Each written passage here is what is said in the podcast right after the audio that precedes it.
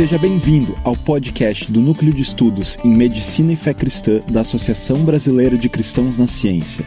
Aqui você vai encontrar os highlights das nossas reuniões mensais que acontecem por videoconferência. Que este programa sirva para encorajar a sua fé e aperfeiçoar o seu intelecto a serviço daquele que é Senhor sobre cada centímetro quadrado de nossa existência.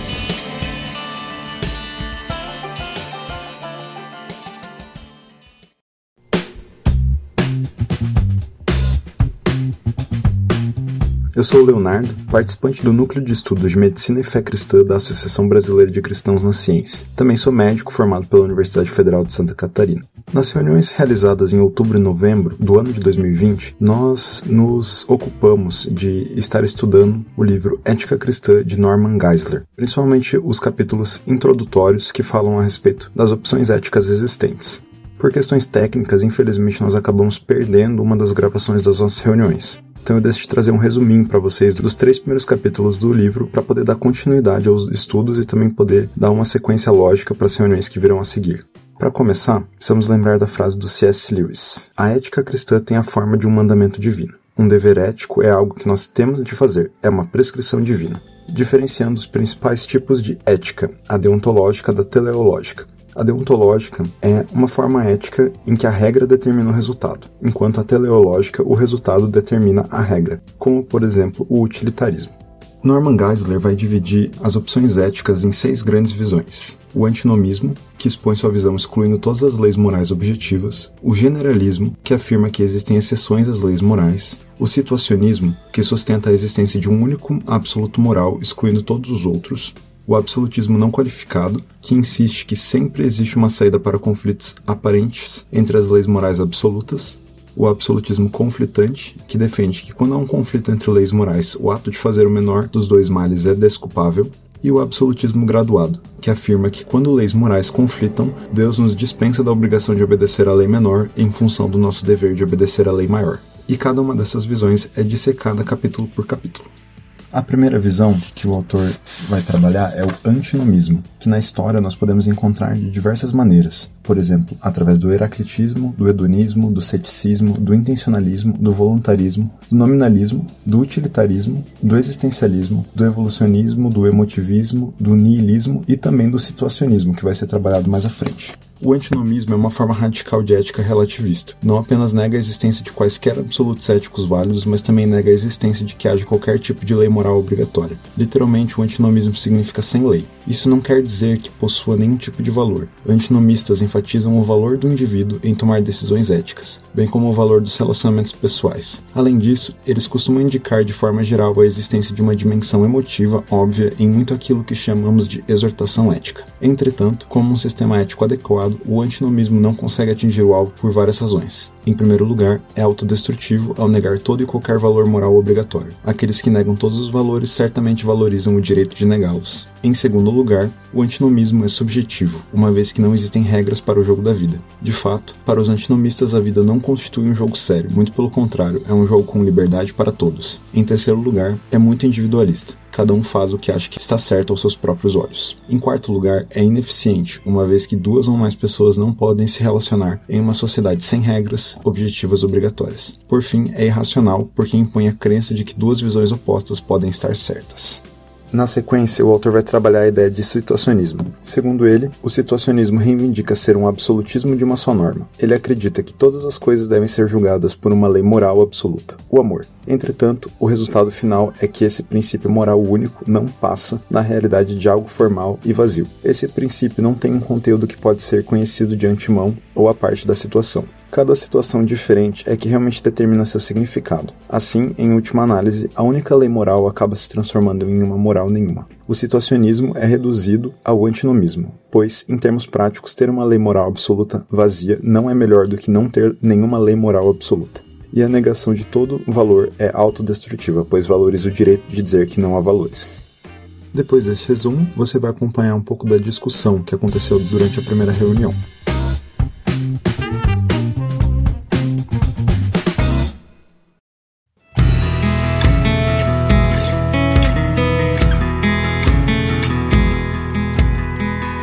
Começo, assim, eu fiquei um pouco, um pouco perdido, né, na, na, na discussão bem filosófica que ele faz, né, da, da classificação das, das opções éticas.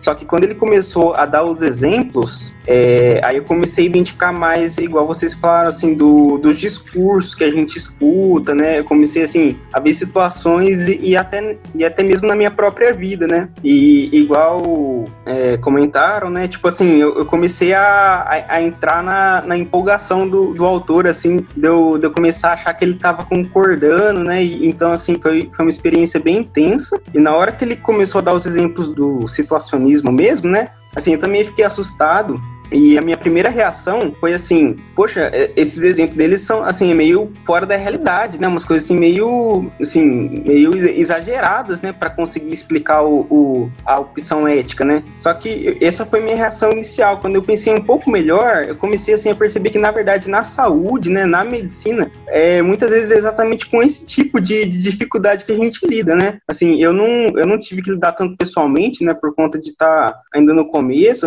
assim, eu lembro lembrei de uma coisa ou outra só. Só que a minha mãe, ela trabalha na, na UTI neonatal, né? Ela é técnica de enfermagem lá. E assim, a gente tem conversas às vezes, sabe? Ela fala assim sobre a reação dos pais é, na situação das, das crianças que nascem assim com, com um prognóstico ruim, né? Na reação do, da equipe de enfermagem, da equipe médica, né? E eu comecei a perceber assim a urgência é que é assim ter um, um conhecimento razoável disso, né? Para a gente enquanto profissional, porque se a gente não se desenvolve nisso isso, o, o que vai prevalecer é, é, essas coisas da cultura, né, que o, o autor coloca muito bem no, no antinomismo e no situacionismo, né, que o pessoal já comentou bastante também, né essas impressões gerais, assim, que, que vai coletando. E, assim, quando acabou a, o, o segundo capítulo, né, do situacionismo, assim, gerou uma expectativa muito, muito grande em, em mim, né, porque, assim, você vai lendo ele, ele criticando e, e, e trazendo os pontos positivos, né, e, e, eu começo a pensar, poxa, mas agora eu quero saber mesmo, assim, a ética cristã, né,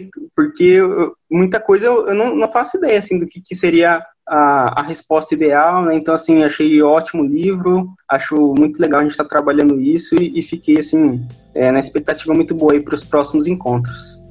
Também queria continuar essa toada aí de elogiar o livro, né? E acho que o livro é muito, muito bom exatamente porque é, ele ressalta os pontos fortes dessas visões todas, né, que a gente está tendo. Ele é muito didático, né, quando ele faz isso. Então, o que eu achei excepcional assim é que ele consegue ver pontos positivos até mesmo no antinomismo, né, que é algo que pelo menos para mim assim eu leio de primeiro e acho que é, isso é abominável, é um absurdo. E ainda assim a gente consegue entender que tem algumas coisas nele que apontam para a verdade, né, que reverberam né, com alguma coisa que a gente entende que faz parte realmente da realidade, né, como algo bom. Então ele fala lá das responsabilidades individuais, de reconhecer que o aspecto emocional muitas vezes influencia o nosso julgamento, né, de que as pessoas devem ser mais valorizadas do que a própria lei em si, né. Então acho que essas são críticas relevantes e positivas, né, a coisas que são, de uma maneira geral, condenáveis. E acho que isso ajuda muita gente a ter uma, um equilíbrio, né, e até uma honestidade intelectual quando a gente está se deparando com pessoas que pensam diferente de nós, né, que é essas situações que a gente está vendo aqui no dia a dia e muitas vezes a gente se depara na faculdade ou em qualquer outro contexto. Então a gente acaba sendo tentado a muitas vezes colocar aquelas pessoas que pensam diferente de nós como pessoas também abomináveis, execráveis, né, que não merecem respeito porque elas pensam tão diferente de nós. Né? E acho que com isso, ressaltando é, os pontos negativos, mas também os pontos positivos, a gente consegue olhar para eles de uma maneira mais sensata né, e perceber que eles às vezes não são as, nem tão diferentes de nós, né? Às vezes eles só têm uma visão tá influenciada por aspectos que estão pesando mais para ele do que para gente e de que às vezes um diálogo vai permitir que a pessoa também seja levada enxergar as coisas com uma outra ênfase, com outro aspecto, né? E essa abordagem que é o que a gente está querendo chegar, que é a visão cristã, né? Que acaba, na nossa opinião, dando uma visão mais completa e robusta de toda a realidade. E eu acho que o desafio vai ser esse, né? Da gente entender o que que o cristianismo, né? O que que o evangelho traz de contribuição para a nossa visão de mundo, né? E aí vai entrar muito na conversa de cosmovisão. E nesse E nessa pegada também eu queria só recomendar um curso, né, que é o curso do Justice, né, a Justiça de Harvard, professor Michael Sandel, que tem de graça no EDX, né, uma plataforma de ensino, e é, é um curso excelente, assim, ele, o professor, na época que eu fiz o curso, ele era o curso mais acessado, né, então foi por isso que eu tive interesse de fazer, mas ele aborda essas questões de ética e de justiça de uma maneira bastante imparcial, assim, né, que eu achava que era uma coisa meio utópica, né, porque é difícil ser imparcial, mas ele consegue demonstrar bastante neutralidade, né, naquilo que ele expõe, e ele expõe várias dessas visões, assim, né, então do utilitarismo mesmo, ele começa falando sobre o, John Stuart Mill, Jeremy Bentham, e são abordagens muito legais, assim, que dão também esse panorama introdutório, como é o caso aqui do livro, e ajuda a refletir um pouco mais. Então, acho que vale a pena fazer em conjunto aí com a leitura do nosso livro, que vai contribuir bastante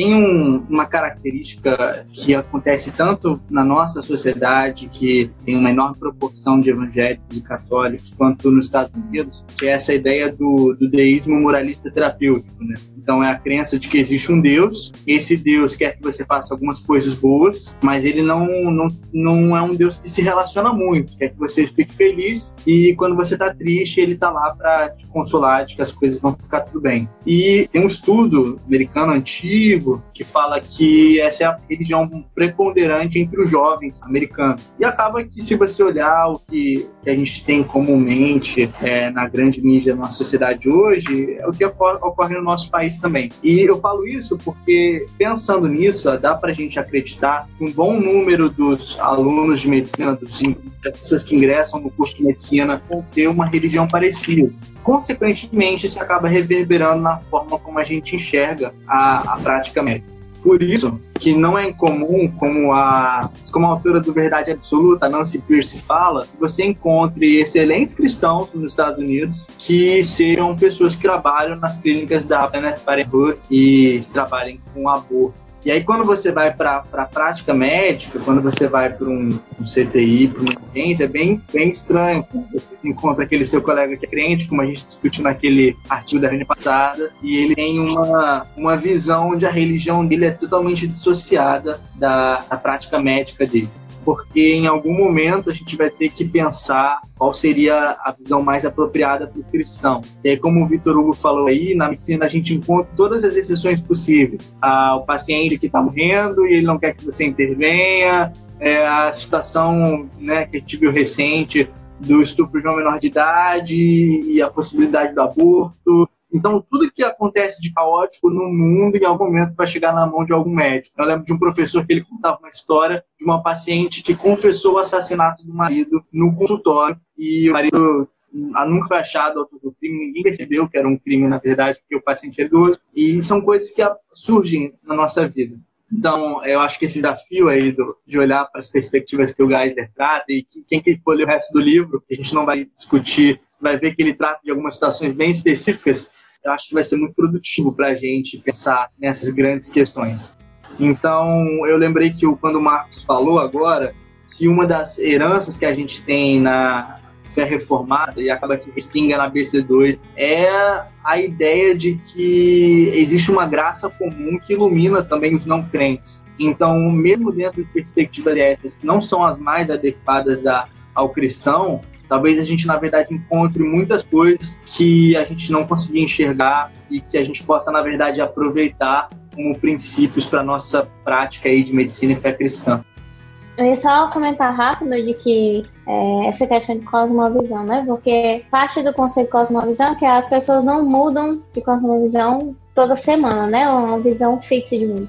Mas eu acho que é uma coisa que a gente percebe que apesar das pessoas terem uma cosmovisão, elas têm crenças contra contraditórias, né? Então é aquela pessoa, por exemplo, que acredita que existe o um inferno que só Jesus salva e coisas desse tipo, é, porém, na prática, em outro momento, ela acredita em algo diferente, né? É, e nesses casos, é, muitas vezes a gente tem pessoas que têm uma ética contraditória. Então, uma hora ela diz que não existe nem certo nem errado, ou em outro momento ela está condenando e fazendo linchamento virtual por alguém que age de certa forma. Então, as pessoas elas têm essas visões contraditórias e a gente tem que sempre é, ficar alerta para isso, né? E, e, perceber em nós essas contradições, mas, mas observar no outro também, para poder começar e, e saber do que eles estão falando naquele momento e às vezes apontar essas contradições para eles, né? Isso às vezes, muitas vezes, vai ser até uma pauta pra gente conversar com eles. Ó, oh, você disse que não existe nem certo nem errado, mas na prática você não acredita nisso. Na prática, você acredita que existe certo e errado. Porque se eu fizer o errado com você, você vai ficar com muita raiva ou chateado, né? Então a gente perceber essas contradições e apontar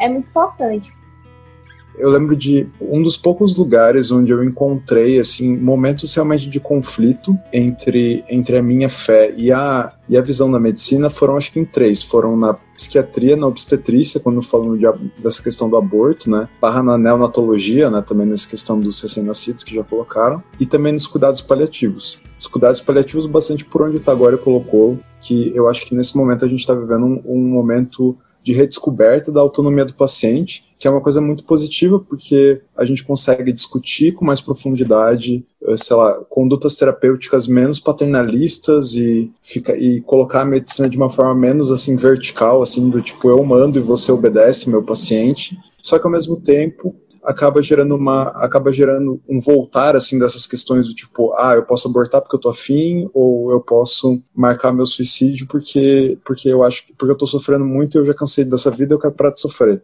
E daí, daí acaba caindo no situacionismo né? Mas é porque é muito mais é, é muito mais romântico né? Uma pessoa que opta por, por ah aqui acabou já já não sinto mais não tô não tô mais sendo propósito então vou embora e também na psiquiatria que eu lembro de um caso bem específico de de uma aula sobre sexualidade, onde estavam comentando bastante sobre um caso nos Estados Unidos, onde uma mãe extremamente legalista, que literalmente gerava assim, um discurso extremamente homofóbico dentro da sua própria casa, e o seu filho, que era homossexual, acabou se desviando da igreja por causa desse tipo de discurso, e no final acabou cometendo suicídio. E, e a resposta dessa mãe para isso foi: não, é porque eu não entendi o verdadeiro evangelho. Agora eu entendo que a gente tem que amar todas as formas de amor e ponto. E, poxa, se talvez se eu tivesse entendido isso antes, meu filho estaria aqui. Mas na verdade, na verdade, tipo, talvez o filho dela estivesse ali se ela tivesse entendido de fato a verdadeira essência do evangelho, porque ela parte de um ponto de legalismo para um ponto de antinomismo e, e, parece assim que a ponte disso é o situacionismo, assim. É como se a, a pessoa pudesse estar pendulando para esses do, dois lados ao mesmo tempo. Eu acho que muitas vezes tem muitos discursos que a gente está escutando hoje na medicina que eles vão muito nesse sentido, assim, né? Tipo, ah não, antigamente a medicina era muito paternalista, assim, então agora a gente tem que quebrar todas as regras e esquecer tudo e fingir que não tem. E daí a gente até vê um, um povo meio uh, contra-reativo a isso, né? Que é uma galera meio ultra conservadora, assim, super, uns professores assim super tradicionais nacionalistas, assim, que, tipo, tem a cabeça super fechada.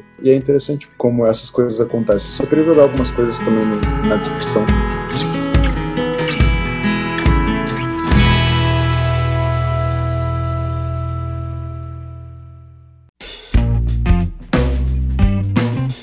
Agora você vai acompanhar a seguir a segunda reunião no tema Ética Cristã.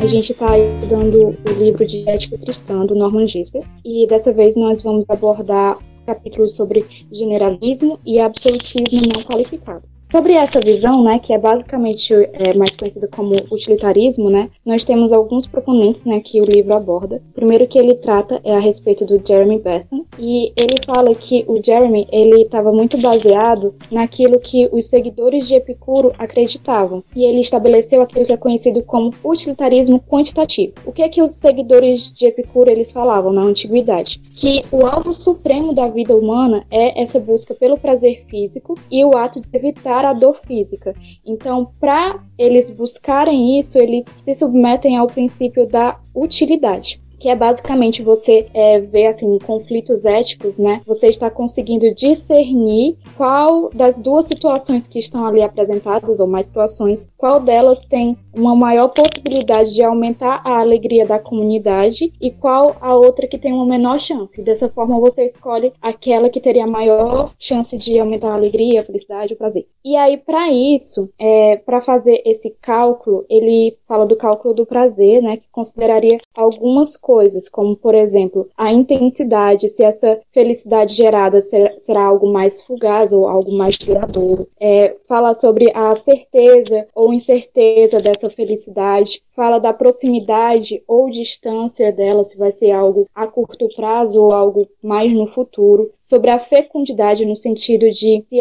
esse ato em si, ele pode gerar, influenciar outros atos semelhantes, ou ainda também a pureza, que seria a capacidade desse ato de gerar uma sensação oposta a ele. E aí, com base em tudo isso, você faria um cálculo e poderia discernir quais das opções éticas seria a melhor escolha. E aí, como dá para se ver, apenas por essa minha breve abordagem, né, já dá para ver que não é algo muito prático, que na vida real seria muito difícil você estar tá considerando cada uma dessas questões em algo assim, numa, numa vivência, numa experiência mesmo, podendo fazer esse cálculo. E isso é algo que o próprio Besson, ele aponta como uma dificuldade desse utilitarismo quantitativo. E aí nós temos um segundo é, filósofo assim que aponta, que é o John Stuart Mill, que ele vem com aquilo que é conhecido como utilitarismo qualitativo. Então, ele argumentava que, diferentemente do, do né, que existiriam tipos de é, prazeres, e existiriam aqueles que seriam mais elevados e outros menos elevados. Então, ele aponta que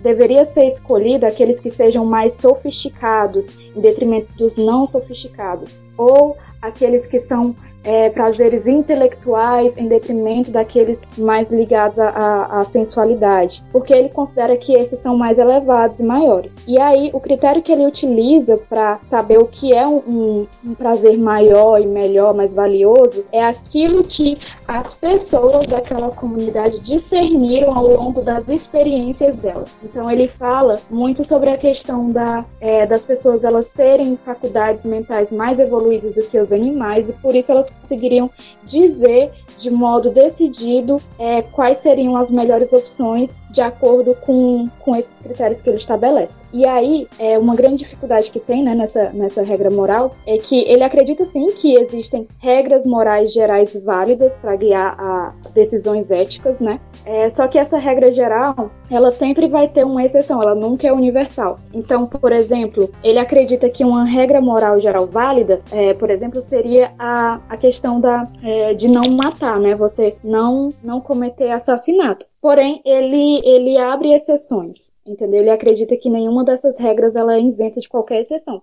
E aí a gente já encontra a primeira dificuldade, né? Que ele mesmo também fala a respeito disso, que seria até que ponto poderia se ter exceções. Porque se uma regra ela tem muitas exceções, ela acaba não sendo regra nenhuma, né? E aí ele também expõe que quando há um conflito, né, entre essas várias regras, vale-se do princípio utilitarista. E aí uma questão importante do utilitarismo é que, por mais que ele acredite que existem essas regras morais gerais, ele não acredita num valor intrínseco dessas regras. Eles não acreditam que a regra ela é boa por si mesma, mas tem que gerar um resultado positivo para que ela seja boa. E aí, o um, último que eu trouxe é esse Moore, que é, ele fala sobre regras gerais e obediência universal. Ele acredita também nas regras possuírem um valor geral muito parecido com aquilo que o Mill falava, só que, diferentemente dele, ele acredita que as regras gerais não devem nunca ser quebradas. E ele fala disso levantando a questão de que é, não se tem como ter certeza de que um ato específico ele seria mais benéfico naquela,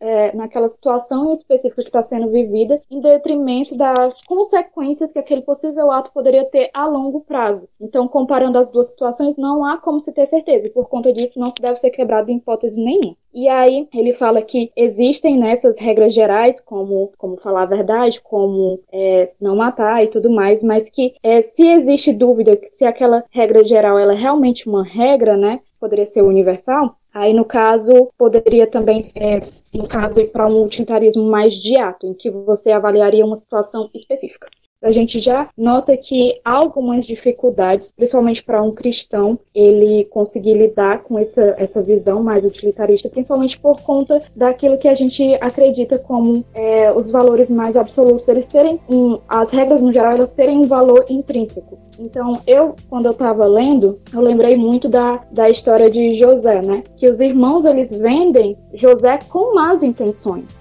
eles têm como finalidade se livrar do, do irmão. Mas aquilo, a própria Bíblia fala que o mal, é, o Senhor torna o mal em algo bom. E ele acaba se tornando governador do Egito e, e auxiliando no período de estiagem e tudo mais, e acaba trazendo muitos benefícios, né? Na visão utilitarista, como aquele ato mal teve um resultado bom, aquele ato não seria mal em si, entendeu? Seria um ato bom porque o resultado foi bom. Eles consideram muito o resultado para entender se o ato foi positivo ou negativo. Enquanto que a gente, como cristão, a gente não conseguiria concordar muito com essa visão. Alguns outros pontos também foram levantados no livro, como pontos negativos positivos. E aí, indo para o segundo, né, para o quinto capítulo, o absolutismo não qualificado. Existem também alguns pensadores e um deles seria o Agostinho, que é muito conhecido por nós. A, a visão do, desse absolutismo se baseia nisso, porque eles acreditam que o absolutismo, os absolutos, eles provêm da, do caráter de Deus e por conta disso eles não podem ser quebrados. E aí o Agostinho ele acredita que a verdade é um absoluto e ela não pode ser quebrada. Então por conta disso, ele acredita que, em caso, por exemplo, de é, ter uma situação em que a pessoa ela precisa mentir para um assassino para poder salvar uma vítima que está escondida, o, a, o, a, resposta de Agostinho para esse tipo de conflito é que a pessoa não deveria mentir. E aí ele fala também sobre diferentes tipos de, de pecados, né? Seriam aqueles de alma e os de corpo. Ele acredita que matar seria um pecado de corpo, enquanto que é, mentir seria algo mais de alma. E em situações de conflito como essa, a alma ela teria preferência. Aí, o segundo que a gente teria seria o Immanuel Kant. Ele fala sobre uma ética categórica, em que o indivíduo ele deve fazer isso e aquilo. E deveres são deveres independentemente das consequências. Na mesma forma que Agostinho, ele acredita que mentir para salvar uma vida é sempre errado. E aí o argumento pelo qual ele levanta isso é que quando mentimos para uma pessoa, nós prejudicamos todas as pessoas, pois as mentiras violam os princípios de justiça que nos protegem contra o mal. E aí, um último, né, que o livro traz, ele fala de forma muito semelhante ao Agostinho Kant, mas ele traz algo novo, que seria essa providência de Deus. Então, ele acredita que não existem conflitos éticos reais. Todos os dilemas, eles são aparentes e que Deus, ele sempre irá prover uma terceira via que vai permitir que a pessoa ela saia daquele conflito. E aí, como exemplo disso, ele cita a história de Daniel, em que é, Daniel ele é, deveria ser alimentado, né, com, com, alimentos que não seriam permitidos para ele, né, com vinho, com carnes e tudo mais. E ele fala com, com o oficial para que ele pudesse se alimentar de outras coisas. E aí o próprio Senhor ele toca no coração daquele oficial para que o oficial ele aceite essa ideia, aceite fazer esse experimento, né, de 10 dias que o Daniel que Daniel propõe para ver como é que ele se daria. E acaba que na história, enfim, Daniel ele fica mais forte do que os outros e, enfim, ele, o próprio rei sagrado de Daniel, e ele acaba se livrando desse dilema, porque Deus ele toca no coração do oficial e provê uma terceira via. Então, John Murray ele acredita que isso é algo que sempre vai acontecer. E aí, em suma, né, o absolutismo, ele, como já foi dito, ele acredita que o caráter imutável de Deus é a base dos absolutos morais. Deus manifestou seu caráter moral na sua lei. Deus não pode contradizer a si mesmo e por esse motivo, duas leis morais absolutas não podem realmente conflitar. Então, todos os conflitos morais eles são apenas aparentes e Deus ele irá prover uma terceira via. E aí, é basicamente isso, foi bem rápido, mas aí é mais para que a gente realmente possa direcionar o nosso estudo.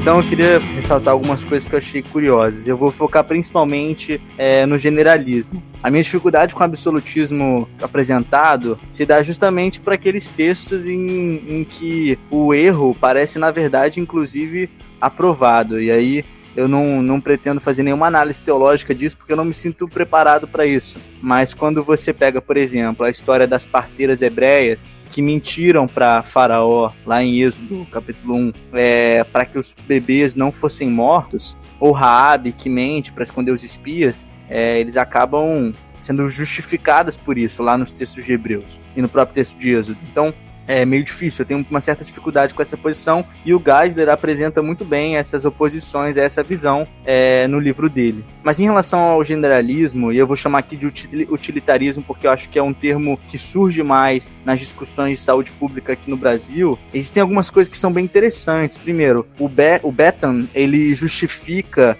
a ideia de bem utilizando uma redução do tipo, é, você não pode justificar uma coisa por ela mesma, digamos assim. Acho que é, que é mais ou menos esse sentido. E é interessante então que para fazer isso, para definir que há um bem, ele precisa que aceitar, aceitar que a ideia de buscar o bem é um dogma. E é interessante porque são esses tipos de dogma anteriores ao desenvolvimento de uma ideia que o Doiver vai criticar é, no Crepúsculo do Pensamento Ocidental. Então ele está lidando muito com o Kant, né, na questão da autonomia da razão, e nesse sentido me lembra muito isso, de que você tem que aceitar que tem que ser buscado um bem, mesmo que não haja nenhuma entidade metafísica que justifique esse bem. Então isso é bastante complicado. Por outro lado, tem algumas coisas que são bem interessantes no utilitarismo e que eu fico pensando. Por exemplo, o fato de você ter regras bem delimitadas que não podem ser rompidas porque você não sabe qual vai ser o resultado é o tipo de princípio que está presente na nossa vida médica. Hoje em dia, boa parte das condutas são protocoladas e você não tem muitas vezes para onde fugir daquele protocolo. Isso tem o seu aspecto ruim, onde o tratamento individualizado para o paciente não é observado, e por outro lado é muito bom, porque impede que um doido faça o que ele quer com o paciente e acabe gerando mal por causa de uma incerteza. Esse princípio é bem interessante porque foi exatamente a discussão que permeou abril, maio, junho com a questão da cloroquina. Em março era uma droga com alto potencial de ser é, boa para o Covid. Em abril tiveram uns quatro grandes ensaios que mostraram que ela não funcionava muito bem. E o argumento de quem defendia o uso era de que na incerteza você deve fazer. Isso é um tanto quanto complicado. Por outro lado, a gente tem alguns problemas no, no, utilitarismo quando a gente pensa nesse sentido de você buscar o bem do todo. Porque, por exemplo, e o Geisler escreve isso, em muitos casos, uma maior quantidade de bem poderia ser alcançado para a maioria das pessoas se alguns direitos básicos fossem negados só a algumas pessoas. Isso é interessante porque várias discussões éticas que a gente vai ter no ano que vem vão passar por essa questão de se o, o, o indivíduo é maior ou menor que a sociedade que ele compõe. Então, por exemplo, o direito de vida do feto é, é, superior ao direito da mãe, ao direito social da sociedade de impedir que essa seja uma família disfuncional, ou seja qual for o critério que você use para argumentar a favor do aborto nessa situação, é, é, é, esse, esse tipo de argumento dentro do utilitarismo que permeia, por exemplo, a nossa discussão do aborto no Brasil. Por outro lado, existe essa questão dos prazeres sofisticados que vão entrar na nossa discussão de, de estanásia e de prolongamento da vida. Porque eu posso dizer que a vida só vale a pena ser vivida se você tiver uma condição basal, se você não tiver presa a uma cama, ou dependendo de medicações ou de ventilação, qualquer coisa do tipo. E eu posso então justificar que, pelo bem do indivíduo, é, ele não deveria ter esse suporte, sem considerar toda essa questão ética. E eu posso também, inclusive, justificar que, como aquele indivíduo que tem uma doença crônica, que demanda muito recurso do SUS, ou que vai demandar muito recurso do SUS, vai tirar recursos de outras pessoas, então, na verdade, o sistema público não deveria investir nesse paciente. Então, é, o utilitarismo, ele, ele tem uma, uma presença muito forte na, na nossa prática médica. E lidar com as questões que ele apresenta de forma séria é um desafio muito difícil, principalmente porque nós, como cristãos, apelamos para confiamos que a verdade se baseia na existência de Deus. E o utilitarismo não se propõe a isso, ainda que de forma religiosa, pegando aqui o Doiver de novo, ele tenha que crer que um bem deve ser buscado. Então, assim, a gente precisa, na, na discussão com os, os médicos não cristãos, com os gestores de saúde, conseguir encontrar um meio termo onde a gente possa é, defender ou melhor, defender não, mas lutar contra aquilo que é injustificável. E a gente precisa, então, dentro disso, conhecer esses panoramas éticos diferentes do nosso. Eu ia só comentar rapidinho sobre o utilitarismo. Assim, uma coisa que nesse começo que eu li, que eu acho que é algo que a gente deve sempre sentir um pouco assim quando a gente lida com essas visões diferentes de mundo é que as coisas não são tão simples quanto elas parecem, no sentido que às vezes a gente tem uma visão caricata ou muito resumida é, do que seriam essas, essas abordagens diferentes. E aí quando a gente vai ver os argumentos, a gente vê que eles são um pouco mais encorpados do que a gente imaginava, assim, que existe mais de um tipo de utilitarismo, que alguns argumentos que a gente utilizaria como, nossa, já acabou com toda a base e não, eles às vezes têm. Então, acho que é uma coisa para a gente sempre lembrar. É, de ser humilde, assim, não no sentido de que achar que essas que a, o mundo está certo, algo desse tipo, mas entender até que mesmo que o mal é, se manifesta de formas complexas, né? De que o, o mal está aí e, e, até mesmo o diabo está aí há milhares de anos e sabe muito bem como distorcer a, a palavra de Deus. Então, para a gente ser humilde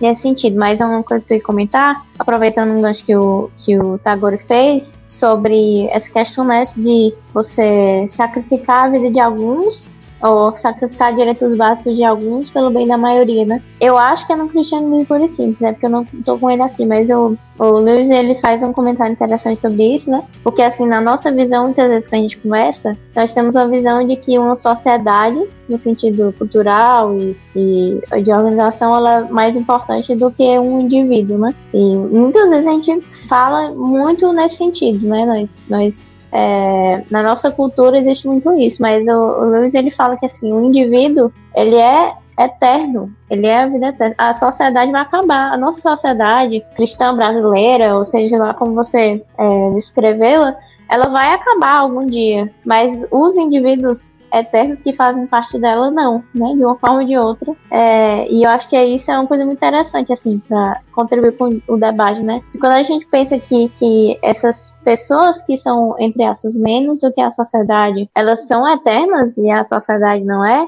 né, como um grupo, como organização, isso deixa sempre mais complicado essa ideia de que você pode sacrificar alguns em prol de uma organização social, né? Porque esse alguns que você está sacrificando são é, pessoas que são portadores da imagem de Deus e que são é, têm uma alma eterna, né? E eu acho que é algo que nós como cristãos devemos sempre trazer à discussão, mesmo num ambiente que não seja religioso ou algo desse tipo, mas é algo que a gente precisa apontar, né? De que não, nós, nós somos eternos, nós somos, temos alma, nós não somos apenas isso aqui, porque isso aqui vai acabar, mesmo que aparentemente seja mais importante do que as pessoas.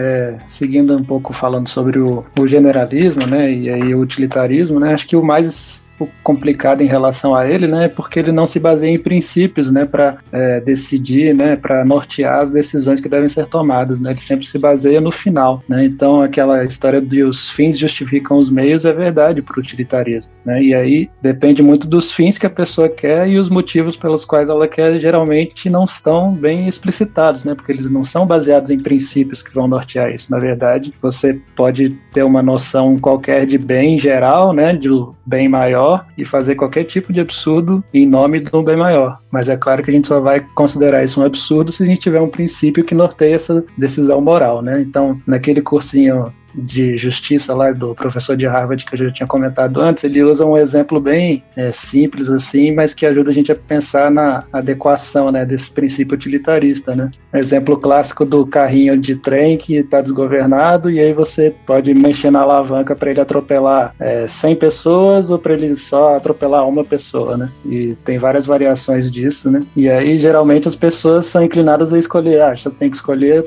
eu vou preferir matar uma pessoa só do que matar 100 pessoas, né? E aí depois muda um pouco o exemplo para essa uma pessoa ser o seu pai, ser a sua mãe, ser o seu filho, né? O que, que você escolheria, né? Escolheria matar uma pessoa que é querida para você, que é importante, ou escolheria sacrificar a vida dos outros 100 porque elas não têm tanto significado para você, né? Então isso é só uma provocação mesmo para pensar em é, no que, que a gente realmente baseia nossas coisas, né? Esse método de decisão do utilitarismo ele consegue ser levado até o fim, né? Em de maneira consistente. Eu entendo que não, e o cristianismo é baseado né, em princípios, né, os princípios da palavra de Deus para que norteiem a gente. Né? Então a gente não pode simplesmente justificar qualquer fim e fazer e chegar até esses fins, por mais nobres que eles sejam, de qualquer jeito também.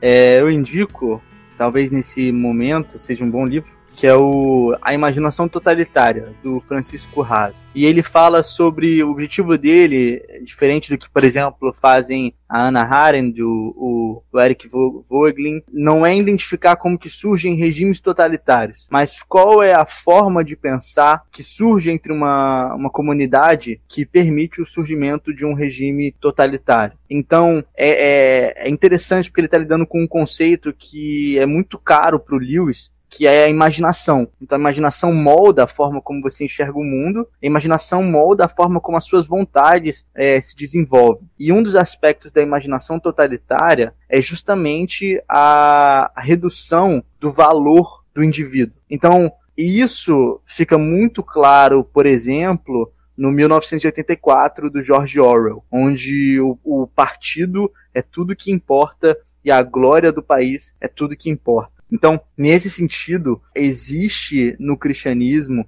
essa necessidade de um indivíduo ser em um determinado momento a coisa principal, ou melhor, a coisa primeira que a gente deve defender. Porque quando a gente para de defender o indivíduo, e o indivíduo é humano, assim, no sentido de que não importa se ele é um indivíduo com boas capacidades mentais ou com uma capacidade adequada de decisão ou se ele é um indivíduo assim ou assado.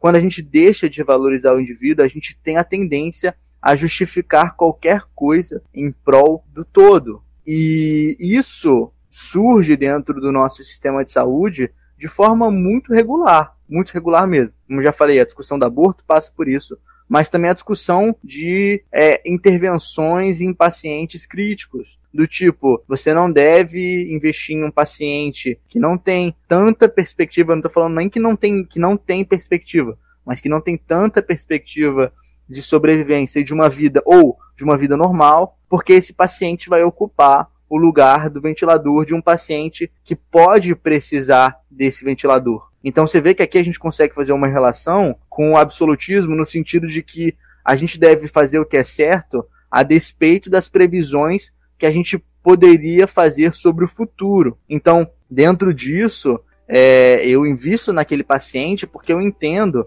que mesmo que ele não tenha tanta perspectiva, ele tem perspectiva e ele tem valor como um indivíduo, como uma pessoa humana. E o futuro, né, o, o, que vai acontecer depois, eu não tenho como prever. Dentro do generalismo, essa questão do tempo surge de forma muito importante, porque ele fala o tempo todo, né, os autores que a Vivi citou, que a gente deve buscar o bem máximo mostrado por aquilo que já tem sido observado e tendo uma perspectiva do futuro. Mas isso é uma tentativa muito curiosa de tentar ser Deus. Aí eu recomendo, a outra recomendação que eu faço são os capítulos sobre o tempo que Santo Agostinho escreve nas suas confissões. Porque a perspectiva de Santo Agostinho sobre o tempo, ela humilha a gente. Santo Agostinho fala que nesse momento em que eu tô falando, eu não consigo identificar aquilo que é passado. Porque quando eu termino de falar uma palavra, ou quando eu tô no meio dela, ainda tem sílabas que ainda vão ocorrer e tem sílabas que já ocorreram. Então, Agostinho faz uma delimitação de tempo, onde o tempo presente é muito importante, ao mesmo tempo em que ele é muito difícil de definir. E para Agostinho, tanto o passado quanto o futuro não existem. O passado porque já ocorreu e o futuro porque realmente não existe. Então, dessa forma, a gente pode usar o pensador Santo Agostinho, né, o teólogo, como uma ferramenta, uma base para a gente pensar que a gente não pode fazer medicina totalmente baseada no futuro. É claro que a gente faz previsões, prognósticos, por aí vai, mas quando a gente passa a tomar decisões que afetam radicalmente o presente por um medo futuro, como foi o caso que eu citei do ventilador, a gente entra por um caminho muito complicado.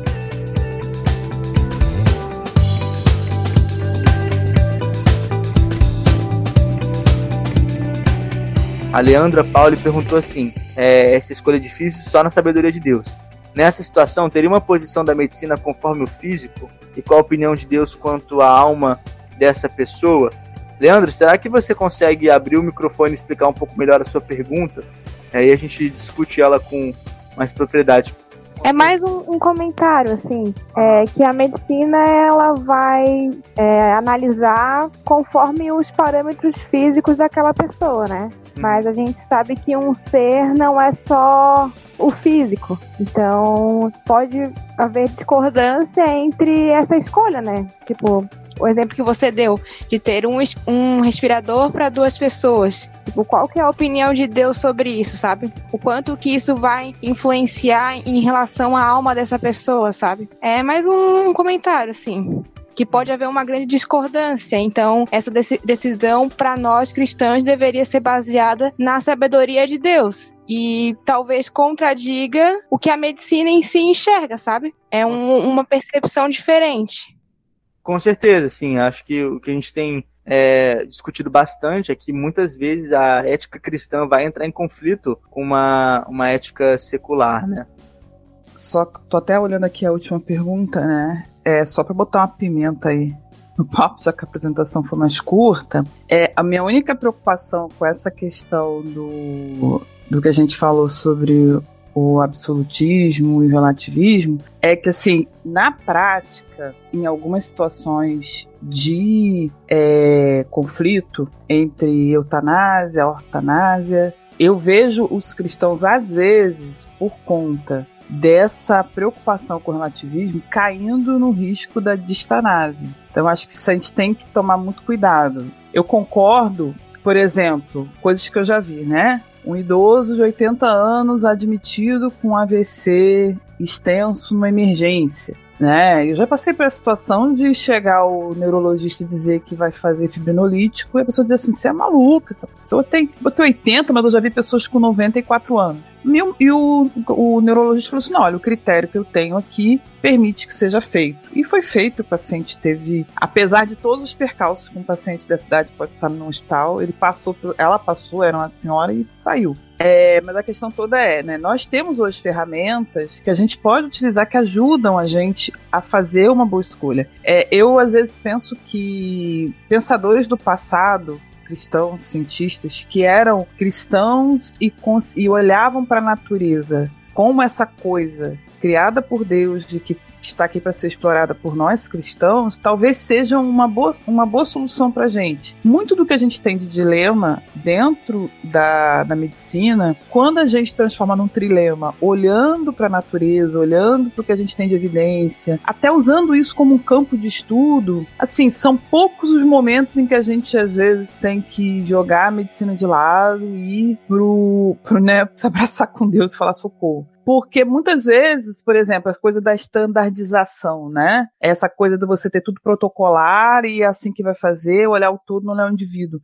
Me lembra até aquela coisa do Império Romano, né? Importante é Roma, os indivíduos que se lasquem. É, hoje a gente tem setores na medicina que já falam muito da individualização, slow medicine, etc. Sobre a questão da, da gente evitar a eutanásia. Por exemplo, eu tenho uma pessoa com câncer terminal é, que está em cuidado paliativo e botar essa pessoa no respirador, porque ah, né, se eu não colocar no respirador, ela não, eu não vou estar dando valor a ela, não estar cuidando dela. Então a gente, a gente tem formas de cuidar dessa pessoa sem ser com a tecnologia bruta. É, eu acho que o, o que nós temos como problema principal nesse momento é quando a gente usa parâmetros errados para estabelecer esse valor. Por exemplo, esse caso da senhora de 80 anos é muito usado a idade, quando a idade hoje em dia é um fator falho é, isso que a Silvana falou, é, né, de às vezes por conta do princípio é, a, a, a, gente pode acabar indo para outro extremo, né? E eu acho que é, realmente assim, eu acho que às vezes a gente, por ter os princípios, a gente é, se esquiva um pouco de, de, ter que passar por decisões difíceis, né? Por, em outras reuniões eu, eu, já comentei assim que essas diretrizes e, e elas são importantes para evitar o desgaste da tomada de decisão, né? A gente acredita em, em princípios, a maioria eu creio que aqui acredita em princípios absolutos, né? Pela interpretação da Bíblia, mas é, realmente, assim, às vezes a gente, como cristão, a gente pode trazer uma, uma resposta totalmente, vamos dizer assim, quadrada e pronta, porque nós não queremos passar pelo desconforto que é lidar com o pecado no mundo, que é lidar com o mundo caído, que vai ter decisões difíceis, né? Então, é, eu acho que é uma coisa que a gente precisa se vigiar muito, assim, de para não tomar uma decisão, entre aspas, não, eu tô aqui seguindo princípios e obedecendo a Bíblia, quando na verdade a gente está simplesmente querendo fugir de uma situação desconfortável ou fugir da, de sentir medo ou, ou de, de passar por esse processo de sofrimento que é você ter um dilema ético, né? É, porque eu acho que é sempre um pequeno, um, um pequeno, um grande sofrimento que a gente passa quando a gente passa um, um dilema desse tipo. É, e você ter uma, uma resposta pronta, assim, facilita muito o processo, mas assim, é,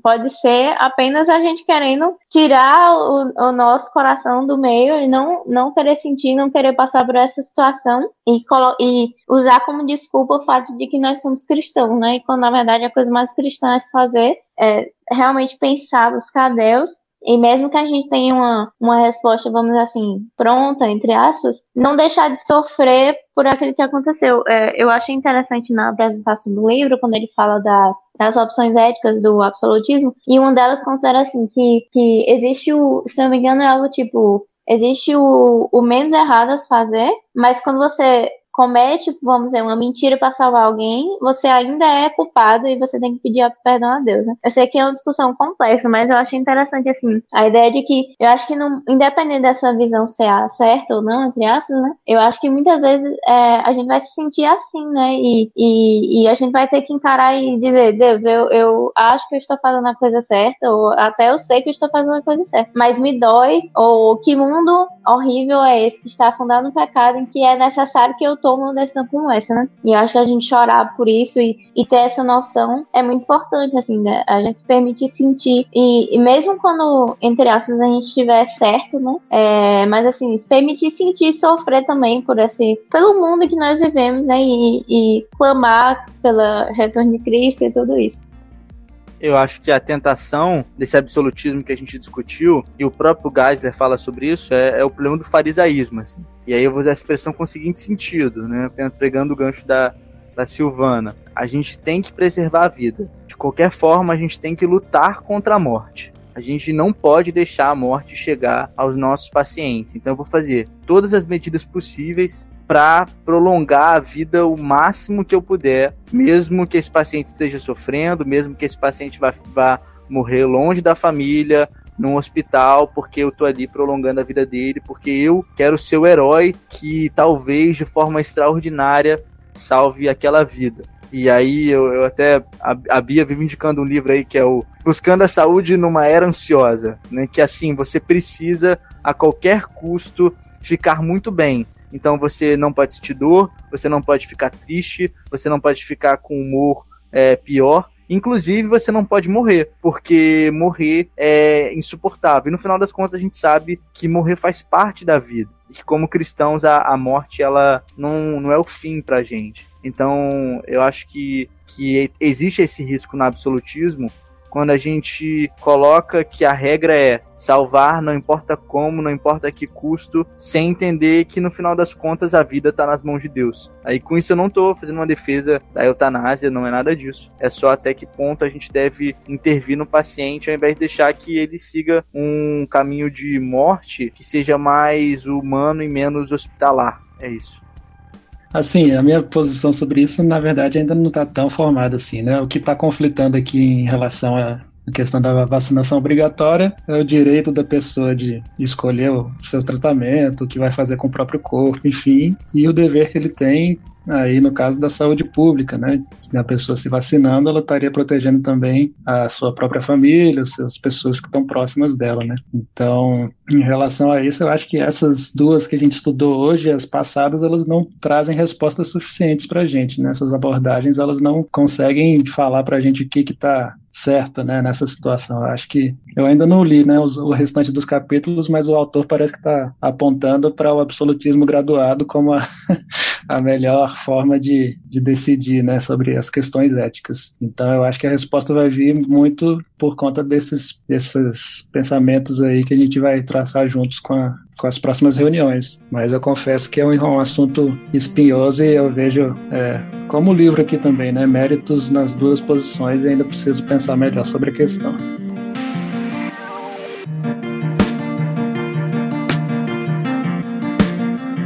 Nós cristãos precisamos ocupar os espaços de estudo e de exploração mesmo desse ambiente, até para a gente mostrar que a sabedoria divina ela é, ela é perspicaz, ela é palpável, ela é provável. Eu acho que é o grande problema é hoje é que os utilitaristas eles acabam ocupando os espaços, criando a, a sua forma de agir e a gente meio que vai sendo levado. A gente vai criando, né? Os dilemas vêm e a gente, ah, meu Deus, socorre agora. Quando a gente ocupando esses espaços, a gente conseguiria mostrar isso. Só um exemplo, que é a questão, por exemplo, do aborto, né? É, uma vez, é, eu, quando eu comecei a me debruçar sobre o tema, você pega evidências que as pessoas usam para o aborto e olha, a gente tem socorro.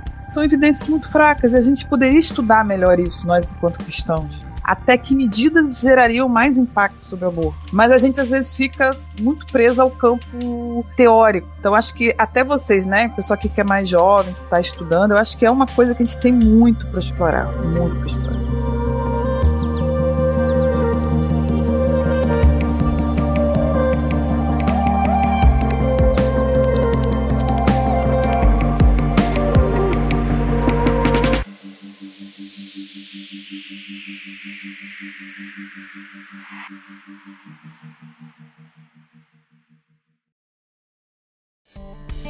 Ei, não vai embora ainda não. Se você gostou deste programa, não deixa de compartilhar com todo mundo que você acha que pode ser edificado por este conteúdo. Se você deseja conhecer um pouco mais do nosso trabalho e saber como pode participar das nossas reuniões, nos segue lá no Instagram, medabc2. Um grande abraço e Deus abençoe.